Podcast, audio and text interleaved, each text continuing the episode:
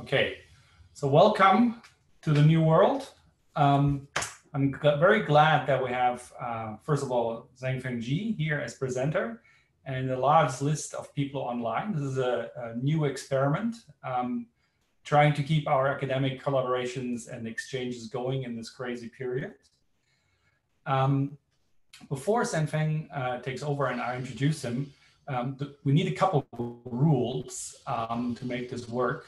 And that is the request, please mute yourself uh, during the presentation and also turn off video, just to not burn the internet.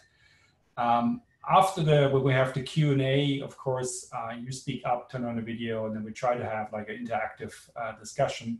Or if there's something pressing during the talk you really need to raise, then, then go for that. Um, so with that being said, I would like to uh, welcome Zhengfeng Ji, uh, who is currently a professor in the Center for Quantum Software and Information uh, at UTS. He received his uh, PhD from Tsinghua University in 2007, uh, did a postdoc uh, at the esteemed Perimeter Institute um, for Theoretical Physics and Institute for Quantum Computing in Waterloo. And his research is currently focusing on quantum algorithm and complexity theory, quantum post quantum post-quantum uh, cryptography, uh, and quantum computer science in general. It's a great pleasure. Zhengfeng, um, please take it away with this experiment. Okay. Uh, thank you, Sven, for uh, the introduction. It's also uh, my uh, first Zoom talk. Um, and hope that everyone can hear me. Um, so um, uh, I'll talk about uh, a recent result that uh, colleagues and I uh, uh, and, and, and, we worked on on the complexity of Bell inequalities. And so the title is called Spooky Complexity at a Distance. Um, it's a complexity theory result, um, but it, it, it, uses a lot of uh, quantum information and um, physics ideas. Um, and so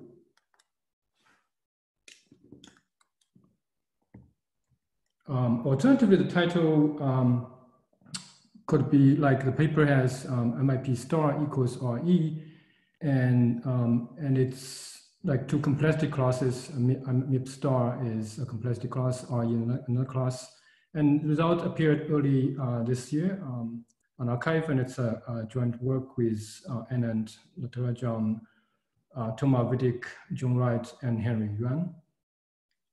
So um, the first part, I'll quickly um, guide you through um, the history of the problem.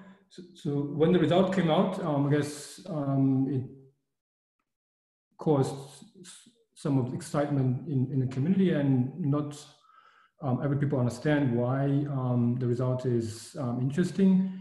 And I guess to understand that, you have to understand um, the connection that the problem has to um, many areas um, that, um, that the problem connects to. And so this is um, the first part of the talk. Uh, um, so there are three areas that, that are, this will be related to. One is computer science. so in computer science, basically the area started in the 30s. And now at that time, the people start to think about the idea of what, what is computation, how to define computation. And there are several models of uh, equivalent models of computation and um, Turing machine is one of them. So, um, and also um, Turing in his seminal paper, he um, proposed this halting problem that's, that's been used in, in our work. He, he basically says that um, if given a, a Turing machine or an algorithm, whether the machine terminates or not is is undecidable. There's no algorithm for, for that problem. Um, and, later, um, because now you have like computers and um, efficient computation becomes an uh, um, important concept. So the complexity theory uh, was developed in later years, um, 70s. Um, and one important area of that research is uh, proof verifications through the so-called computational lens think of computation as sort of a proof of certain uh, facts and um, different models of, um, in that proof verification um, framework um, proposed like NP MAIP is uh, a long list of uh, combinations of capital letters. These are um, uh, so-called complexity classes, and they, they are a class of problems that, that be um, um, defined in that uh, model of proof verification. Um, so um, you can see the MIP, um, which is very close to the, the, the, class that we use in title MIP star, is one of them, and we will uh, come to that uh, later. And um, I guess like uh, in the line of research, uh, the, the, PCP theory come out of the, the study of NP and, and multi-prover interactive proof systems is, is one of the most important achievements of complexity theory. Sometimes it's uh, referred to as the crowning jewel of complexity theory. Um, so um, that's another technique that, that we um, relied on in our proof, um, um, essentially. And um, so because this proof verification concept is so important to, to our approach to, to the problem, we will first study like introduce the, the concept in more detail. Um, basically, the situation that you have a prover and a verifier. Um, sometimes it's multiple provers, but you have a verifier, and the prover's um, um, goal is to convince the verifier of certain facts, like maybe a graph is colorable, some some problem has a, a yes solution to the to the problem. You have a, a bunch of equations, there's a solution um, problem like that. and the prover want to convince the verifier of, of the facts and there are two conditions that we should consider. One is called completeness condition and the other is called the soundness condition. Um, the completeness condition says that if the proof uh, the statement is true, then the prover should be able to convince the verifier. But um, we also require that uh, the, the, soundness requirement, meaning that um, if the proof that the statement is not true, then there should be no proof. Um, no, no, matter what the prover do, uh, does, um, there, there, should be no um, cheating strategy for the prover so the verifier would accept. Um, and so in, in this first uh, model, um, if you can see here, you see the, like follow the red dots, and then that's um, uh, the model where you have like a prover who send, send the message to the verifier classically, and the verifier can uh, uh, decide whether to, to accept or not. Like you, have a, a, paper and you just uh, verify the correctness of the claim. Um, and, and in complexity theory, we, we call this class um, NP, and uh, for non-deterministic polynomial time, and, and it's a big open problem, like how to characterize this class, whether it's P or, or not. Um, and that we don't know. Um, but later on, people um, studied uh, different variations of this proof verification model. So instead of like having a written proof, you can have a, have a prover and um, talking to the verifier. So the verifier and prover can exchange um, questions and in the end, the, the verifier would uh, accept uh, or reject. Um, and that's called uh, interactive proof, so uh, letter IP. Um, uh, interesting, we do know the power of this interactive model, and, and it's a well-known complexity result in the 90s that IP equals to P-space. Uh, P-space is a class of problem that you can solve with polynomial amount of space. So you can see that these two classes, like IP and P-space, are very different um, but it turns out that they, they, characterize the same set of problems that we can solve. Um, and the class of MIP is a more like further uh, generalization where you have uh, two provers. And in that model, um, the two provers are talking to the verifier, but the provers they cannot um, talk to, to each other. Like Alice cannot talk to Bob and Bob cannot talk to Alice. Otherwise they would uh, behave like a single prover. So that's a two prover model. And um, um, the, the, intuition that uh, having extra prover would help you, like help the, the provers to convince um, uh, more um, statements is that you can think of a situation where you have interrogation of, of criminals in, in separate rooms and you can um, cross-check whether they give the, the consistent answers. And as it turns out that actually uh, we do have uh, uh, a characterization of MIP in terms of the complexity class, um, another standard class called NEXP, which is like an exponential um, blow-up version of NP. And these two are the same. And um, and you know that uh, it's different from NP. So starting from this NP and uh, adding an interaction, adding a second prover, we do have um, um, increased the power of, of, of, what the prover can prove to the verifier. So that's a very interesting step. And um, so, so this um, class of MIP, um, we will come back to, to uh, this class later and we'll con consider quantum analogs for this class. Um, but, but for now, um, in, in, complexity theory, um, the next step is actually development of probabilistically checkable proof. It's, it's based on the, the result of, oops, the result of MIP uh, uh, equals NX.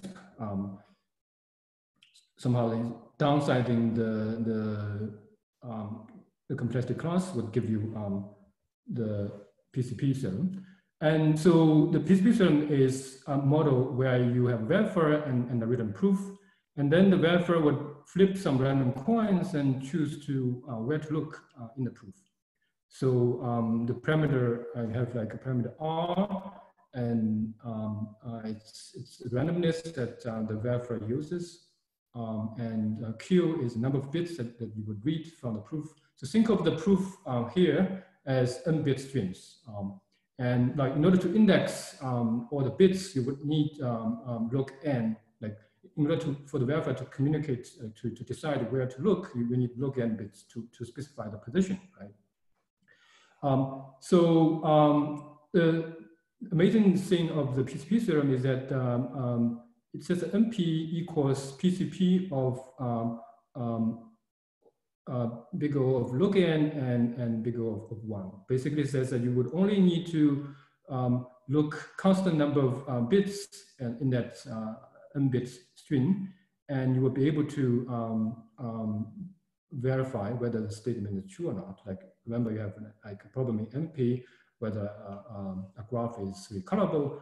Um, you, you, don't, you don't need to um, look at all the vertices and check all the constraints are being satisfied would only need to um, look at um, um, constant fraction, like constant number of places to to um, to um, um, verify that the statement is true, and and that's quite counterintuitive and a very powerful idea. So, if, like if you look at the history, like from NP, we generalized to IP and IMIP, and then uh, develop PCP theory, uh, PCP theorem, and, and it gives an alternative calculation of NP. And also the PCP theorem is, is very powerful tool that, that it's not, only a, a, theoretical result, it has applications in the applications of uh, competition and also uh, a very important uh, uh, tool in hardness of approximation, like problems whether um, I, I, don't want to optimize, um, give, have the optimal value, but like have a constant uh, approximation of, of, the, of the problem. Um, and uh, the quantum analogs of these classes like NP, IP um, are, are, important uh, uh, classes that uh, we study in quantum complexity theory. Um, I guess like for um, PCP, um, there's a very uh, long-standing open problem called quantum PCP um, uh, conjecture, whether the, the, similar situation still holds in, in the um, Hamiltonian complexity theory is um, uh, is, is a wide open uh, question. So, so um, that's uh, what we would review about interactive proofs. Um, and coming back to the three like different motivation or different background this, this research relates to, the, the other motivation that we have is for physics. Again, in the 30s, like uh, uh, Einstein, uh, Einstein, Podolsky, Rosen, they, they um, had this famous paper of EPR paradox. Um, basically, they would question, question the completeness of quantum um, theory and um, the, the behavior of, of um, entanglement, even like two um, single um, would behave uh, very strangely that, uh, that Einstein would call it spooky action at a distance. And this is also where our title um, is coming from. Um, so not only you, can have uh, spooky actions at distance, um, if you look at, at the complexity level, it's also very uh, spooky results that we have.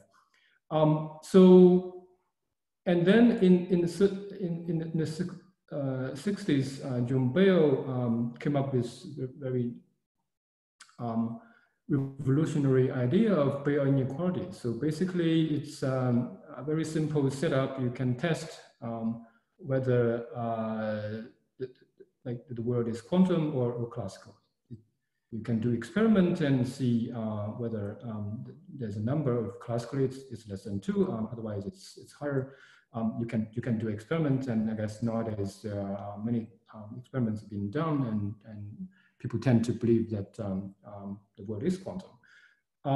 and also to understand the structures of this kind of uh, inequalities, um,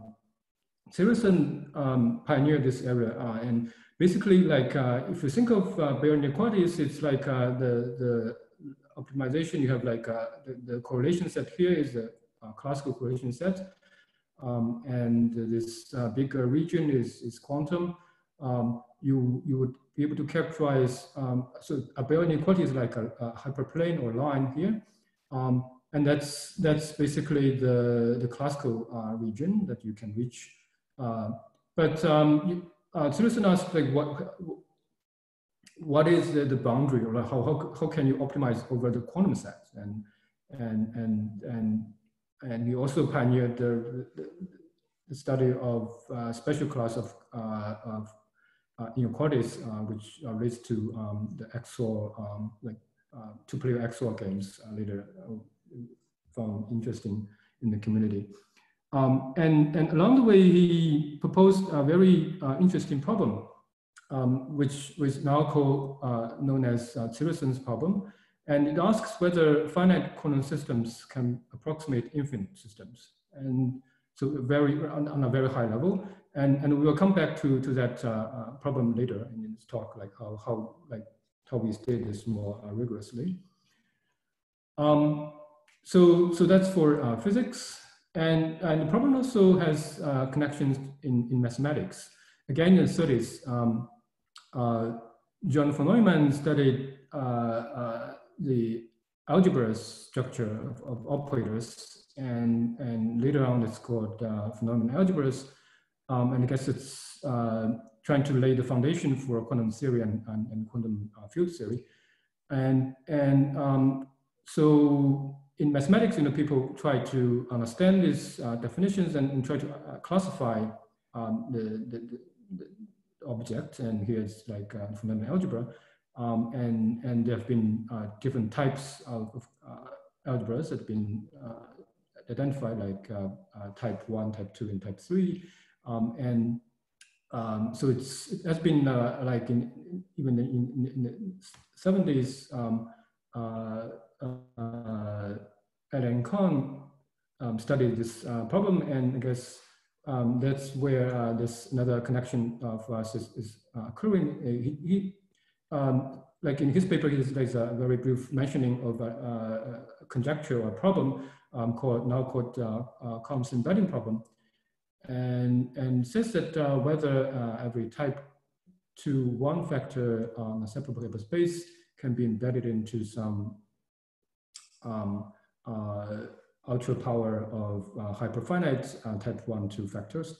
So if, if we don't, if you're not familiar with uh, this uh, research area, it doesn't really mean much to you, but um, um, I guess it's, has been later on um, understood that it's an important problem in, in operator algebra.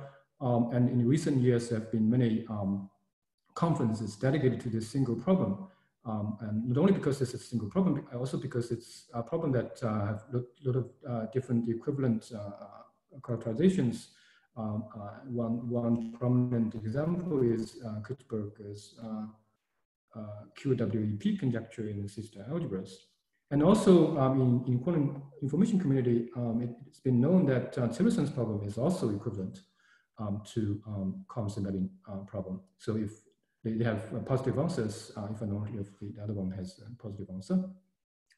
Um, so that's uh, the, the connection. So to, to summarize uh, the brief history that we've been uh, talking about in physics, in computer science, in mathematics, um, there, there are problems that, that uh, are related like Tsirelson problem and Connes embedding conjecture um, but like computer science, it doesn't really has anything to do with um, this um, two different. Uh, uh, uh, at least it looks like very remote. Um, but nevertheless, um, result that we have, you can think of it as using computer science techniques, also quantum information techniques, um, but in the end to, to give answers to uh, questions in physics and mathematics. Um, so I guess that's uh, the first uh, uh, part of the talk. Uh, um, now I want to give you a more closer look at the problem. So the class that, the, or the, the, object that we are studying is called quantum multi-prover interactive proofs. So there will be um, uh, again, like in MIP, I have two provers and a verifier. The difference is now you provers can share entanglement. Still the messages that the, the exchange is classical, and that's the class uh, MIP star. Um, and the difference that you, you can see with or without the star is whether you have entanglement or whether you have uh, only shared randomness. This is like a, um, um, a very simple observation, but I think it's the importance of this uh, connection is that now we can um, um, try to understand um, this um, model like or Bell inequalities um, using a lot of techniques that we, we have from the classical um, literature of computer science where this two-prover verification model has been studied. so in, in, this talk, we will use the language of non-local games to specify the game, We have two sets, the question set, X and Y.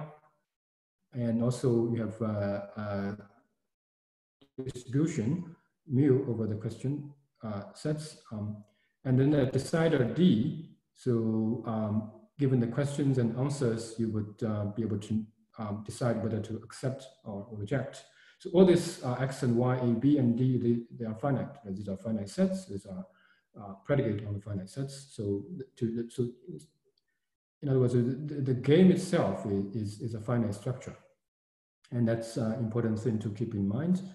Um, and, and given the game, we can um, study um, strategies of the provers. And um, we we consider actually two, two types of strategies. One is called entangled strategy. Um, in that case, you would um, allow the players to share a state and then they will have a set of measurements. Um, so AXA will be the measurement that Alice uses for question X. Um, and outcome, measurement outcome would be A. So these are POVMs. Um, um, but like in this setting, uh, the state is in um, and Bob's tensor product, Hilbert spaces. And now the value of the game is um, intuitively it's the maximum winning probability of the players. So um, you, you start with the state and you measure the operators, then that's a probability of conditioning on uh, question being X and Y. Um, you would get uh, the probability you get A and B. Um, and we take uh, expectation because that's a random procedure. So expectation of the expectation of the questions, and then you take a summation over um, the answers that are accepted by the by the decider. And and you, you take uh, the, the sup of all strategies, like the, um, strategies um, specifying the, the state and, and uh, POVM, um, but you, you want to, uh, the, the prover to use the optimal strategy. So that's uh, uh, a number.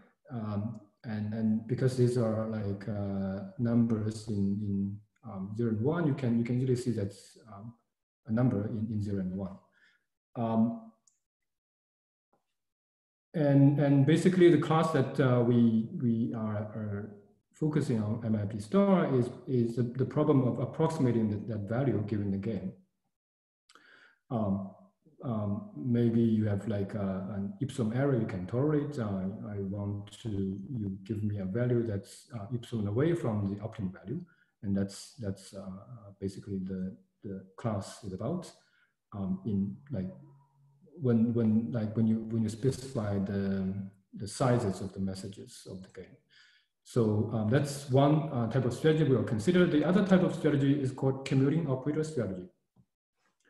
And um, so it looks very similar. The only difference is that you have now a single Hilbert space. And so you don't have a tensor structure. Um, and um, but in order to um, say that Alice and Bob are, are they, they, are, they are space, uh, space like separated, then we would require that uh, um, Alice's operator and Bob's operator are commuting for all um, A, B, and X, Y. So that's uh, a new requirement that we have. So that's called commuting operator. Um, so the commuting operator value is again the uh, of the strategies, expectation, summation, roughly the same um, expression, but you don't have the tensor structure, like tensor product anymore. So that's another value um, uh, of, of a game. So given a game, I can study this uh, commuting operator value. And Tsirelson's problem is asking whether these two values are always the same um, for all games. And one thing that we should mention is if you consider a finite um, Hilbert spaces H here, then the, the value would exactly equal to um, the, um, um, the entangled value with the star because um, for all um, finite dimensional Hilbert spaces, the, once you have the commuting structure, you can you can you can show that it's actually a, a direct sum of, of tensor structure. Um, but we don't know what happens when the space H is infinite dimensional, and that's why we can see that Tsirelson's problem is is asking whether we can approximate um, um, infinite dimensional systems with finite ones. Okay, so um, so now we have defined uh, the model um, and, and, and two different values, and we've been able to talk about the Tsirelson's problem in terms whether these two values are the same. Um, the next thing is uh, briefly telling you what we know about the com like complexity of computing these values. Um, now, so we will introduce two algorithms. The first algorithm is, is essentially trivial. Um, basically what it does is, is to approximate or to try to approximate this value. What you can, you can do is to um, um, do some um, exhaustive search for um, uh, better and better strategies uh, with better precisions. Um, so you fix some dimension of the Hilbert space and, and make a like very fine epsilon network in, in um, if you net in that uh, uh, strategy um, of, of the game, then you can you can know that uh, the, the value would be uh, very close to, to that um, given if there's a good good uh, value within that dimension then then um, the algorithm one would give you a, a, a good answer. And you, what you can see is that you can you can have a sequence of values approaching um, the quantum value from below. So like, like here, um, the algorithm one, if you run it, it doesn't give you a like efficient algorithm, but if you, if you run it um, uh, forever, like it will converge to um, the, the entangled value. The other algorithm is actually more uh, interesting and um, um, basically it's called um, uh, non-commutative sum of squares, SDP hierarchies, or NPA hierarchies following uh, this paper. Um, so in, in, in, 2008, there are two papers um, roughly giving you the, the same algorithm. Um, and that algorithm is uh, give you values that approaches to, to, to this um, um, commuting operator value from the above. So you have like two algorithms and, uh, and approaching these values. And we know that um, the, the star value, the, entangled value is, is smaller than the commuting operator value. Um, so um, in conclusion, the, the first algorithm would establish that uh, MIP star is actually um, in RE, where RE is um, a complexity class um, as hard as the, the, the uh, problem. Basically, if, if, the problem has a yes answer, then you should have like an, a, a Turing machine that uh, eventually give you the yes answer. But if the answer is no, the machine doesn't uh, need to terminate. Um, so you can see that algorithm one actually, like if, if um, a, a, problem in MIP star, meaning that you want to estimate the, the value of uh, um, this uh, entangled value, and you know that the value is, is, is high, then there will be an algorithm that eventually will, will um, converge to that value. So in that yes instance, you do have an algorithm or a machine to do that. What you don't know is when, when the value is low, um, and the algorithm like it seems to run you forever and it doesn't improve and it, it doesn't give you anything. So um, the interesting connection now is that if Tsirelson problem has um, positive answer, like these two values are the same, then we have a, a very interesting uh, conclusion. Um, basically, we have an algorithm to approximate the value of the, uh, the entanglement value or the, or the um, um, commuting operator value. Um, basically, you, you would alternating algorithm one with algorithm two. You, you run algorithm one for some time, and then um, you switch to algorithm two, and, and, and so on and so forth. And, in, and you can easily see that uh, this will give you an algorithm, like um, uh, a way to approximate this value within uh, any given precision epsilon.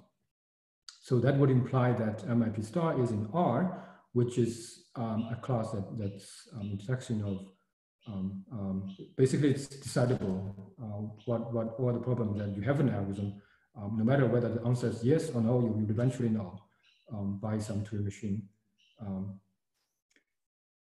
And so you, you, would see that uh, it is a contradiction to what we prove, because what we show is that MIP star equals RE, um, and, and, RE contains undecidable languages, and for example, the halting problem. So that's that's the connection that we would uh, know that uh, Tsirelson's problem have negative answer if our proof is correct.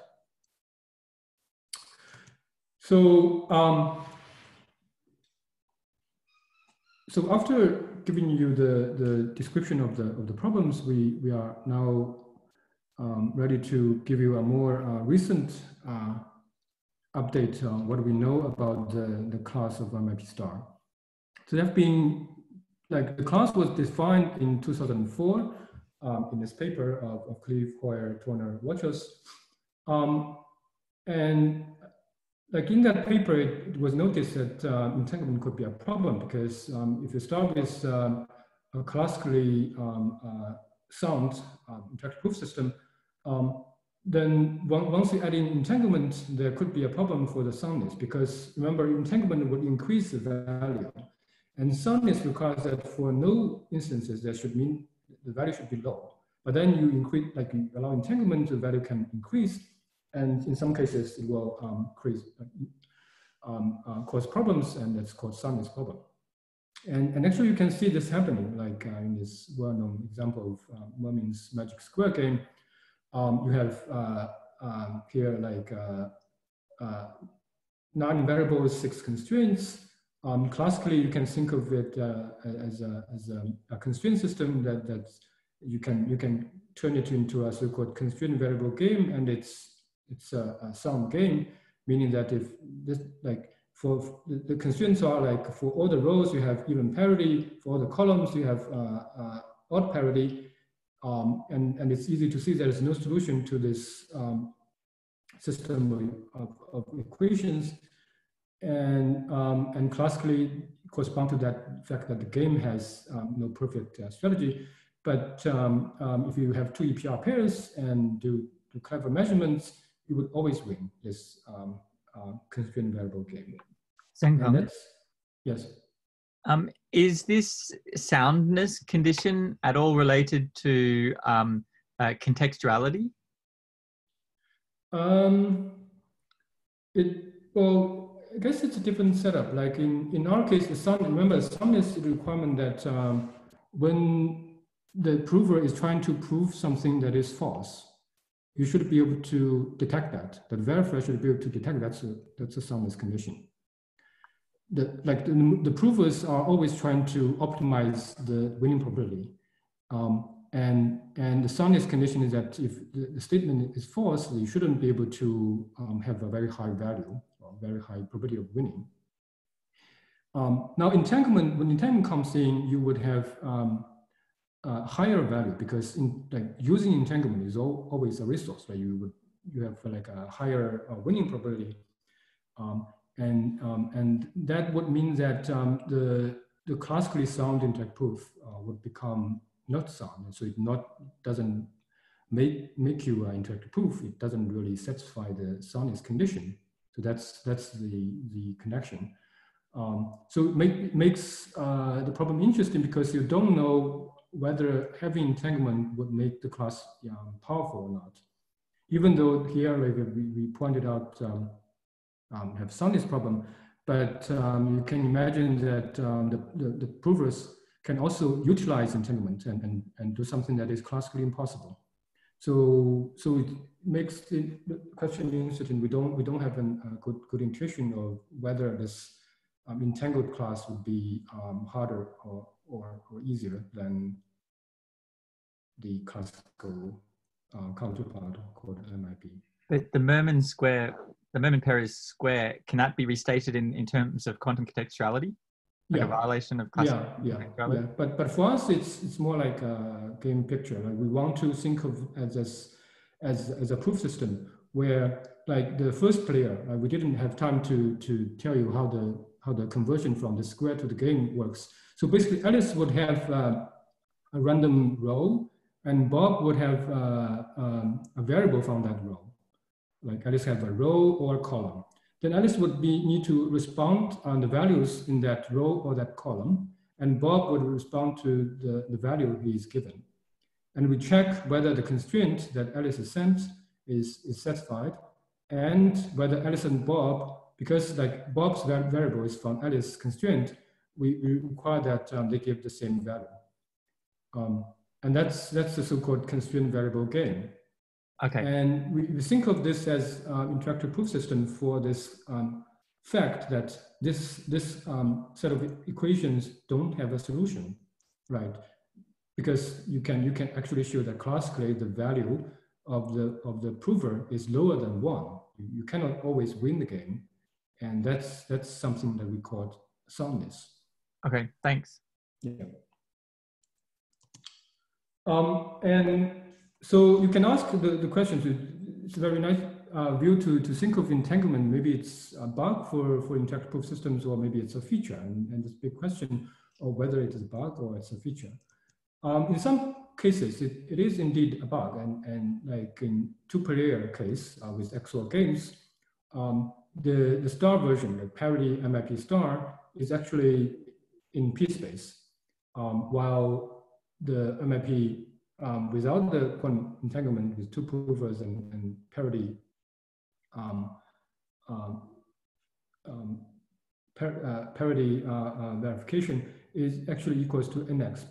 So we believe that uh, p-space is much smaller than nexp. Um, so when you have entanglement, the power actually decreases. And also um, in like unique games, in classical case, we don't know the power of unique game. it can conjecture be hard, um, but uh, if we consider the, the uh, entangled provers, actually the problem becomes easy. Again, um, this is like uh, entanglement can cause the problem of, of the soundness problem, and sometimes it's like a bug, and you cannot um, fix the problem um, if you if you only consider the special class of games.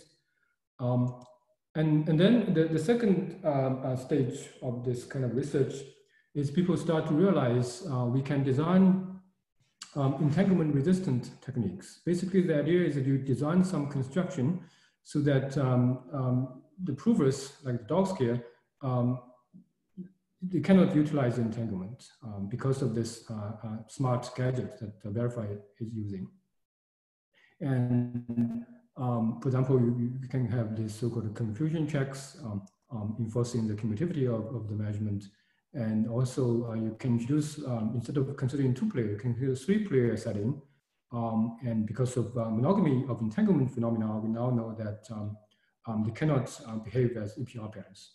Um, and also there are uh, more interesting, like there, there are tests or linearity tests or multilinearity tests, which, which are used in, in um, study of uh, MIP classically, are shown to be immune to this entanglement attack um, um, uh, very naturally. So you don't need to do any modification, it just, works.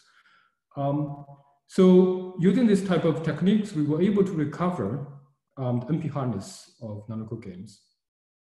And um, um, so in, in, in 2012, Ito and Vidick, using this uh, quantum version of multilinearity test, um, they were able to show that MIP um, um, is inside MIP star. So you can design uh, an X for any uh, NX language, uh, a protocol um, in, in, uh, with entanglement. So in some sense, now you can see that bug is fixed because it is at least as powerful as the classical model. Um, so the more recent um, stage of this research, the, the final um, stage is, is to um, study entanglement in powered particles. So we would um, study particles that are using entanglement in, in some um, essential way.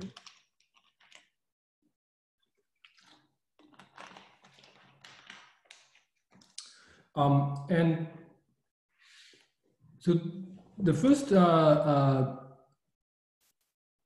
um, breakthrough is by Fitzsimons and Vidick, where they give uh, uh, an interactive particle for QMA, which is quantum analog of NP.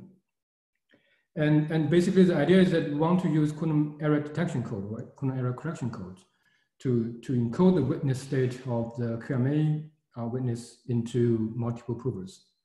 Um, and, um, and what, what I did is, is um, in, in, that paper is to um, dequantize the messages. So it's, it's actually analytical game. So its messages are classical and it's uh, a protocol for this quantum analog of NP.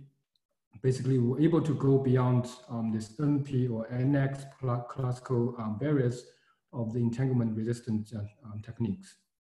Um, and later on, we were uh, able to um, improve this and uh, a concept called compression of uh, quantum interactive proof systems are, um, are, proposed. So basically we would start from uh, a particle, we would, would come up with a small particle, um, but somehow simulate the behavior of the large particle. Um, and and um, uh, what we're able to show is like, um, there's a parameter here called gap. Once the gap is decreasing, the, the complexity of this uh, class would increase. So that, that the trade-off between the complexity and the precision. Um, but this is already uh, something interesting because we don't see this kind of behavior in the classical um, setup when, when it's for MIP because everything is discrete. We have a system of equations and either you verify a constraint or not, you don't have the, this kind of behavior.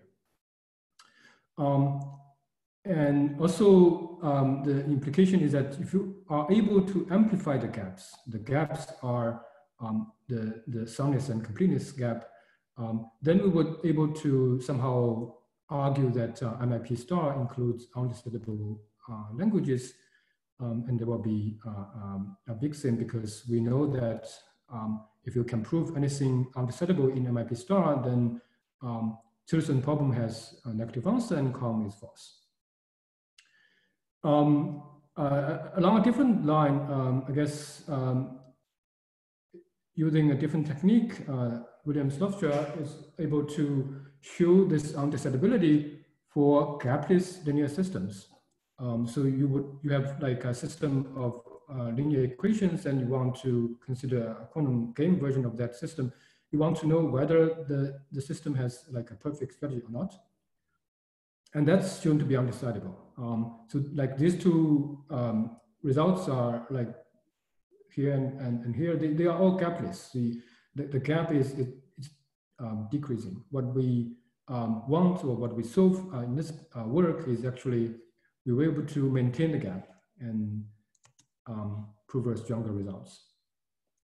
So um, before this work, uh, there are two uh, interesting uh, results that was mentioning. One is um, the, the, paper by uh, Anand and Thomas, where they proved uh, harness um, um, of, game with constant gap uh, under, under certain conditions. Um, and basically, they, they proposed a very powerful um, uh, subroutine or, or, gadget that, that we use called uh, Pauli basis game. Um, basically, it's a very efficient self-test of Pauli X and Z, um, you would be able to enforce the players to share NEPR pairs and measure X and Z uh, honestly and reply to you the result. Otherwise, they will be caught. So um, that's that's a powerful um, um, thing. And efficiency means that we don't even need to um, be able to like to address all this, the messages that we talk to the players to do this um, is, is much less than this uh, number n here. Um, and using this, and then and John was able to first show that um, there's a, a NEEXP blower bound for, for MIP star. And, and that's, in other words, you can, you can actually show that integral provers can prove more. Like you, if you think about the, the, the, the class that we define uh, MIP is about um, two provers trying to convince you something, um, and we're asking what can the provers convince you? Um, and with entanglement, um, we actually um, can prove more because uh, uh, this double E is a double exponential. So we know that um, NEEXP is different from NEXP. Um, MIP, the classical uh, counterpart equals to um, NEXP. So that's actually a separation. Um, and from, from here, we actually have a, a lot of good results in that um, um, actually entanglement is a feature in the bug. So in the main results of, of uh, this work is the MIP star equals RE, and basically the you can you can interpret as there's no algorithm that can approximate the, the quantum entangled value because that, that problem is as hard as the halting problem. Remember that uh, we are trying, we have this quantum set, this convex set of correlations. We want to optimize, like once you are given a Bell inequality, you are doing an optimization um, along like along this uh, uh, hyperplane. And, um, and basically what we proved is, is, that this problem is, is, is as hard as halting problem. Um, and the technique that we, we um, use to prove this is um, recursive gap preserving compression. We have already seen compression. Um, and um, the results of, of um, and, and John is, is um, the first um, gap preserving compression. What we only need to do is actually try to make the argument recursive. So the consequence of our result um, um, first, we, we give a complete characterization of MIP star and, and its um, like uh, exact characterization. We know what exactly MIP star is. Um, so it's the power is RE and it's um, really unexpectedly powerful. Um, and also we give a non, uh, uh give a negative answer to Tsirelson's problem.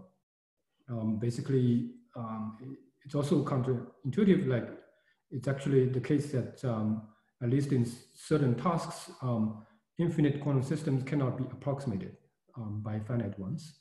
And it's a refutation of Connes' embedding conjecture um, using the, the known connections that we know about um, problem and, and embedding conjecture in the literature. Um, so in, in the rest of talk, I'll um, briefly give you an idea how we prove uh, this um, result. So the overall idea is a compression of interactive proofs. Um, so this is what we mean. Uh, we start with uh, like uh, star protocol here, where the messages are, the lines are sick, uh, meaning that a, lot of uh, very long messages are, are being exchanged in that protocol. We'll come up with some um, new protocol where the communication um, is much efficient. You don't need to have very long messages, much, much short uh, messages. And also the verifier is smaller. The running time of the verifier is, is much smaller. While the prover and entanglement remains um, at least the same, and even like we would use more entanglement.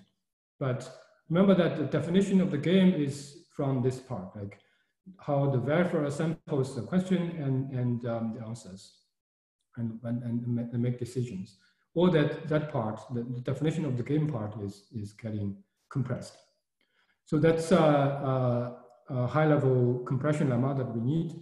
And so there's an algorithm called compress that uh, when you input um, um, certain um, V, which is a verifier, um, in, in, our model, we would consider the process as uh, two things. First, it would sample the questions. Um, so that's the some sampler. and, and then uh, uh, you make decisions once you have the answers. So there's a decider. So both S and D are Turing machines. And the, the, algorithm compress um, in, um, with input V would output um, V sharp, a compressed version, such that um, the V sharp is like the sub is like index of those. Um, uh, you, can think of the index as a size. The size is much smaller. You start with 2 to the n for the uncompressed uh. Um, you would have index size uh, n. Uh, but it like uh, it, it, tells you the, whether the value is, is high or 1 or it's less than half. Also, we have some conditions on entanglement that um, the, the, this compressed verifier has, has to use. Like, like here, it actually uses more. Like uh, at least uh, um, the exponential larger version of the original um, um, verifier would, would require the player to use. So that's uh, compression lemma. And um, the way that we uh, use this compression lemma to prove our result is that we start with a Turing machine um. We want to, um, to understand whether the machine M um, is, is um, halting or terminating or not. Uh, and this is the way that we define uh, uh, the verifier called d halt. So first we will simulate the machine M for uh, n steps and its, its index of this um, Turing machine. Um, it, it's an input of this machine. And if M halts, then we accept. Because we know that M halts and that's uh, all we need to, to check. But if it doesn't halt, we run a compress algorithm, like we start to compress the d halt itself um, and come up with a pair of uh, uh, sampler and decider for the verifier, and we would uh, accept uh, if and only if the compressed verifier would accept. So um, intuitively, like, like in here, the compressed verifier is corresponding to the, the halt machine, uh, halt verifier uh, of, of two to the n steps. And so it, like in, in, in here, you would simulate M for two to the n steps, and if M halt accept, and otherwise it would compress again um, and then you check two to the two to the n steps. Um, but that's only the intuition. So um, the, the, the argument that um, to make this rigorous is, is something called Kleene's recursion theorem. Um, um, basically what the, the, theorem says is that the way that you write here is like you start with a description of Turing machine, but in that uh, uh, process, writing down the description, you, you actually use the description as a like uh, in, in, in when, when specifying the, the, the Turing machine itself, like it's like writing some, uh, like in, in high level languages, we do this very often, like um, write some program and call this uh, uh, subroutine itself. Um, but uh, this theorem tells you, and this is valid thing to do even with Turing machines. Um, and and once we have um, this construction and, and the guarantees from the um, compressed lemma, you, you, can you can you can show that if m halt, then um, the, the the value of the um, halting Turing machine is, is is one, and it doesn't halt, then the value is at most half, and that's something that that's uh, that's not hard to show once you have the compression lemma and the construction here. So um, as you can see that the, the most difficult part then is to to show the compression lemma um, actually works. Um, and that's the most technical part of the paper. Um, and uh, there will be four steps uh, for the proof of the, of the lemma. And the first step is very interesting called introspection. Um, so in the first step, the, the questions become smaller. We don't, we don't ask uh, uh big questions. Um, and then uh, another important step is called um, the PCP step. So um, now we have this uh, model where the questions are small, answers are still big, um, and we use uh, the PCP uh, uh, technique to reduce um, the size of the. Um, if you still remember like what a PCP is, uh, this is a natural thing for you to, to use because um, the PCP is a very efficient way of checking um, the proof here, like the, um, the verifier here, small verifier is trying to, to check whether the big verifier is, is accepting.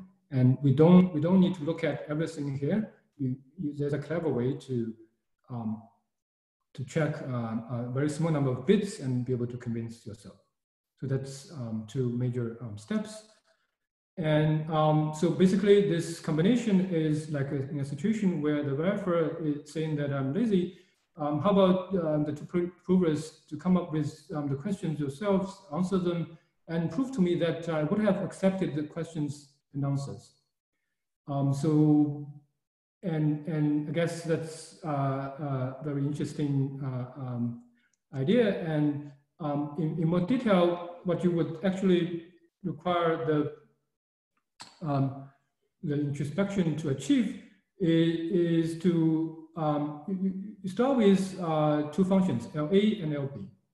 And, um, um, and that's the um, two functions so that um, the LA applied on, on Z and LB applied on Z is a question distribution and that we want.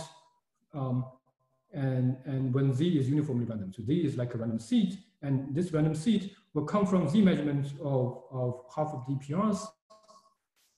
Um, we want to have the situation where when we say send this special command intro A to Alice and intro B to Bob, they would do um, um, honestly um, what introspection is meant to um, them to do. Um, basically, the player uh, would uh, reply with Y and A, where Y would be um, this uh, LV uh, applied on Z, and the answer A is the answer of the original game uh, when you have the question Y. So, so the, the player should come up with the question and answer themselves.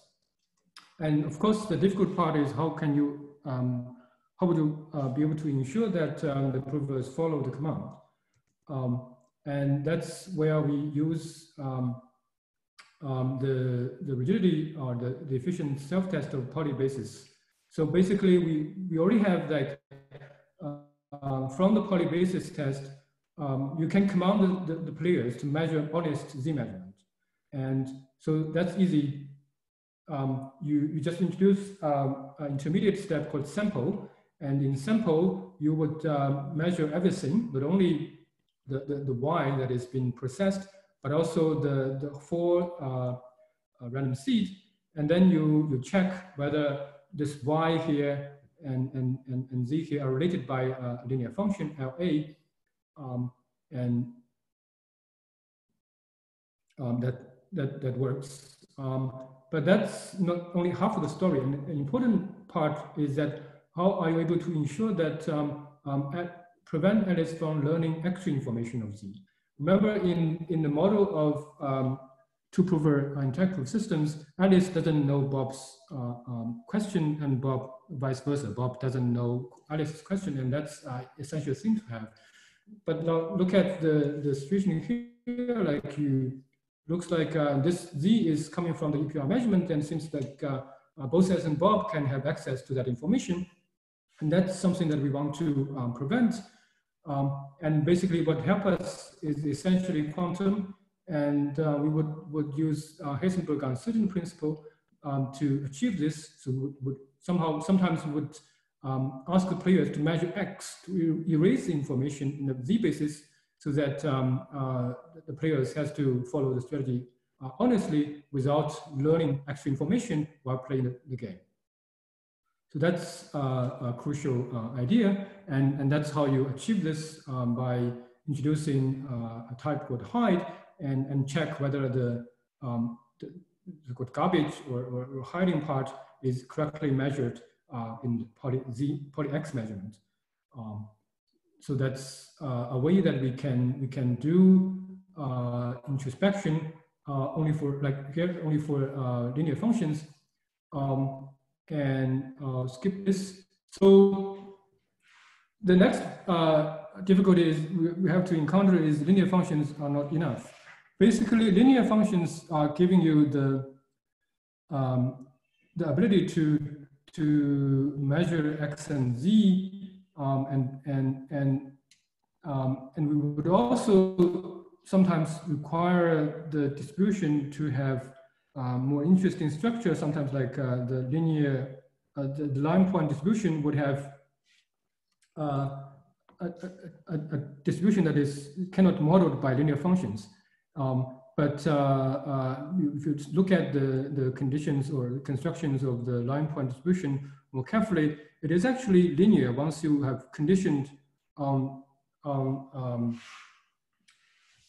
one of the information called V. So it's basically, you can have a, um, chain structure where you um, generalize this uh, linearity with some conditioning. Um, it's like um, going beyond the Clifford uh, group. You need something that is beyond uh, uh, only X and Z. You would, you would add conditioning. And in, in our case, um, you would come up with a definition called conditional linear functions. And the good thing um, is that uh, it's almost linear in each step and it's uh, uh, chained conditioning. Um, and you can argue that it works, um, um, meaning that you can you can introspectively introspectively sample the distribution in, in that um, general case. So um, the, the good thing about the CL functions, it, it, it makes our the modeling of distribution much easier. The, the, the, power is that you can almost um, uh, almost all distributions that we, we have can be modeled as CL uh, distributions, and and we can um, um, introspectively sample this uh, uh, distribution using similar techniques that we did for the linear functions, and uh, so that's introspection and. Um, as we said, you can do answer reduction, and it's much um, uh, like what we said before, you just use a PCP and basically the verifier, the verifier would only uh, uh, ask the, the, prover to send, send the, the PCP proof um, um, to, to make sure that uh, the, the big decider would uh, accept. Some remarks, um, um, I guess like to, in, retrospect, um, in the application of the PCP technique, um, require us to actually have a very special structured measurement called commuting, uh, um, even though like in the model where Alice and Bob uh, are separated and, and we would let, ask them to measure commuting um, operators because in our correlation step, we would move Bob's measurement to Alice's measurements. And it's also the reason that um, we were um, um, not able to uh, work uh, to apply this PP technique uh, when we used uh, quantum error prediction codes because in that model, uh, local prover don't have much information or they have is random um, information and information is included in, um, in the parity of the provers. Um, so that's another reason that, that, that uh, uh, it's really hard to apply the PCP technique. Um, we only know this how, um, uh, after um, Anand and John's work. Um, and also the universal sampler, like remember um, what we had in the, in the compression theorem, the sampler is already uh, like a fixed point of, of, the compression procedure. And that's um, uh, interesting observation. And it's, in, uh, like it's enabled us uh, um, to, to make uh, arguments simpler. And it's uh, reason that CL functions has, has been helping us. Um, so to conclude, uh, we technically we prove uh, recursive uh, gap preserving compression of normal form two prover one round protocols, and uh, there's uh, um, to, to applying this compression compression lemma and our uh, Kleene recursion theorem, we were able to to prove that uh, halting problem is in a problem in MIP star, and the other part follows from the algorithm one that we, we show you. Um, so that gives us um, the quality of these two classes and, and, and based on known connections, um, we give negative answer to both um, Tsirelson's problem and the Connes' embedding conjecture. Um, there are a bunch of uh, uh, open problems. One is how can you simplify the proof? The current proof is uh, 160 pages, um, and and it's, hard to verify, uh, to be honest. Um, and and um, also there's um, uh, a class called uh, commuting operator uh, version of the MIP, and we, we conjecture that it, it is equal to CoRE. Um, that's um, something that we are working on. And, and, and there are some other open problems like implicit constructions or um, counterexamples to the Connes conjecture. Um, so that's some uh, feedback that we have from, from both Connes, uh, from Connes and, and uh, Tsirelson. Um, so uh, it's nice that uh, the results is um, appreciated um, by the, the, pioneers of the area. Um, and, and it's uh, like, like what Tsirelson said, it's very nice to see that connection between um, computer science and, and, and quantum information um, to mathematics and physics. Okay. a bit, a little bit over time. Thank you, Zhengfeng. Thank you very much. How do we do a big applause uh, via Zoom? I think from, from, my perspective, this worked really well.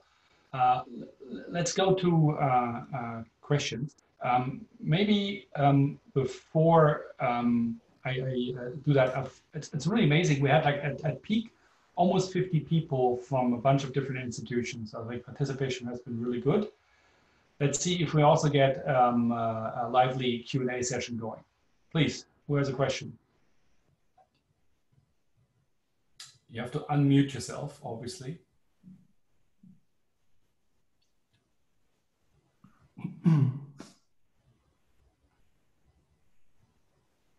no questions. I find that surprising because while people look for the unmute button, Okay, uh, I see people unmuted. Uh, Sasha, do you have a question? Oh, um, yeah, well, so uh, just a fairly uh, naive question about the implications uh, that this has uh, in terms of the, the Tsirelson problem. Mm -hmm. Like, I mean, does this, I mean, could, well, I mean, it's sort of an open-ended question. Are you able to talk a little bit about like what what implications this has about the the, the, the mathematics of of describing quantum systems, or is this purely an approximation result, uh, like a a, comp, a computing result? Um, yeah, that's that's a, a, very nice question. I guess um, so. In quantum information, we have been uh, used to use the tensor structure to define things like entanglement. Um, and I guess in quantum field theory, people model the theory using uh, commuting operators. Um, and um, so the question is whether it is actually like uh, the, the, the, games we have uh, where you can separate these two setups, like commuting operator and, and, and tensor structures, um, whether the separation is physical is, is, a, is, a, is a big question.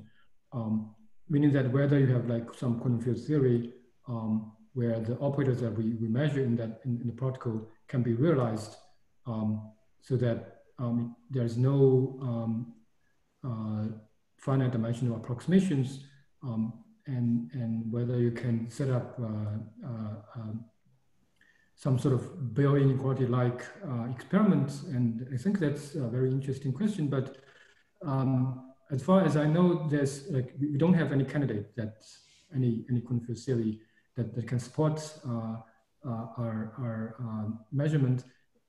Basically, there are like even though people don't um, require tensor structure in, in the modeling, um, there are extra conditions like split condition properties in, in that mo uh, uh, model uh, would imply like tensor structure um, in the end. So yeah, I'm, I, I, I, don't know, like, but it's um, it's an interesting question to explore, um, and um, um, yeah, whether whether it actually makes a difference to to think about. It, it is a physically re relevant question whether you should like which model is, is the most accurate way to describe physics, quantum physics is, is, I think it's a big question. Okay. Thank you. And from? Nathan, go ahead. Um, so I, I, guess you were touching on, on, on this idea already in your answer, uh, but I wanted to ask you about, so effectively what you've done is you've shown that there is a class of quantum tasks that um, is somehow significantly more complicated than you might expect, or at least significantly more complicated than the equivalent classical task.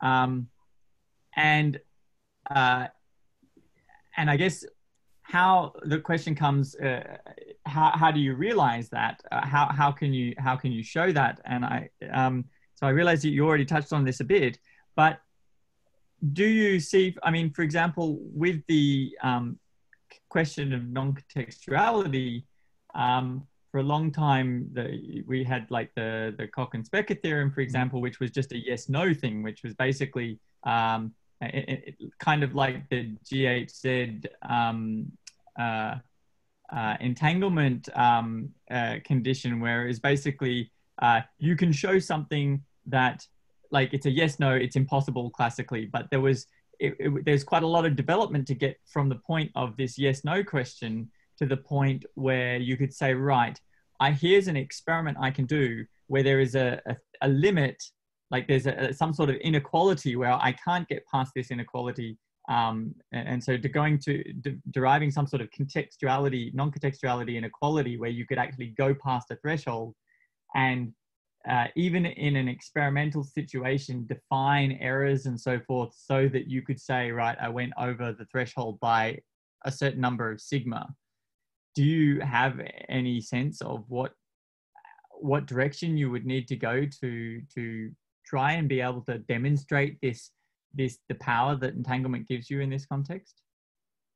Um, I'm not quite sure, like if I understood your question, but like um, we we have everything like the the, the concrete construction of uh, inequality although it's it's really complicated but it's something that you can write down um, um, and the, the, but the question is whether this result is purely mathematical result or it has physical relevance.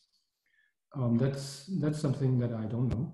Um, meaning that um, the, the we are requiring the operators in the system to satisfying um, uh, a bunch of uh, constraints and and whether you, you can have quantum systems that you can realize all these operators um, it, it, it's unclear to us and is this to do with the like the link between the finite dimensionality and infinite dimensional dimensionality? Is that what the, where the Not challenge is? necessarily. Like it's we we can we like because the, the, the good thing about game is it's some finite structure, right? Right. Having a question set, answer set, and a decider. That's all finite. You can write it down. That's some like maybe within a page I can like I, or within uh, one megabytes I can I can encode this game on computer um, it's something something finite.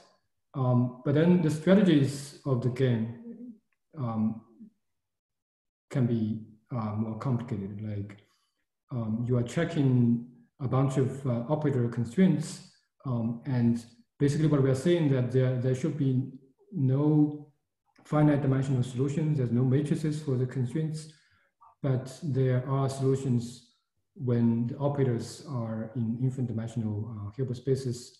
Um, and we just don't know how, how you can physically implement these um, operators because they are infinite dimensional and we don't have.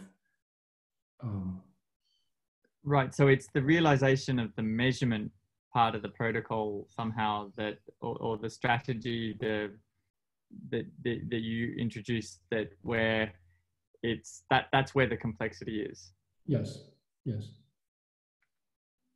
it somehow it's like an indirect argument because what we show is a compression procedure we, we see we show that um, the boundary of this uh, correlation class a uh, correlation set is where is it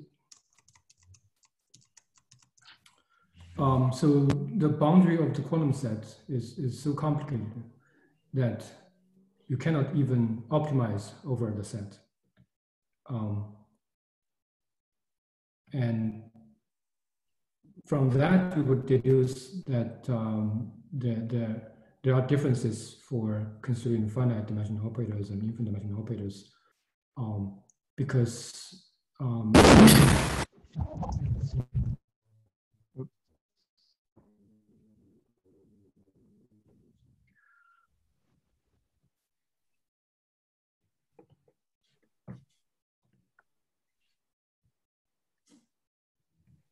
Sorry, I, I, I lost you for a moment. I don't know if you're back. Um, like, so do we understand this as if there's a classical problem um, and you're so, so that it's very easy to write down the game but for most instances in the game you do not expect to see a quantum speed up or a quantum improvement. So actually getting to a particular finding a particular instance where there is a difference between the quantum speed up uh, between the quantum case and the classical case that's really hard to find well quantum and classical are easy to find. That's beyond equality, right? You, you can find it in two, two by two systems. No, no, um, I mean in this particular example. In um, in our case, yeah, we, we I think like the dimensions and and the, um, the, the, like I don't have like on top of my head, I don't have like estimates of, of like the size of the question sets and answer sets, but they are huge. Okay. Thanks. Okay, uh, unless there's a very pressing question, I think we have to stop here just in the sake of time because it's now more or later than quarter past four. So no one is, is screaming for pressing questions. Then I, I, I really like to thank uh, Feng again for its excellent talk and for, for being uh, the very first person to deliver that uh, Zoom seminar uh, in the School of Physics in CQCT. Uh, we'll keep this going. I think this, this is working, which is outstanding. Um, so thank you all. There's the little uh, reaction applause button. Go for that. Or just unmute. Yeah, well, unmute. That's even better. Great. So unmute all and off we go. Thank you. Thank you. Thank okay, you. Cool. Thank you. Bye-bye. Bye. Bye. Bye.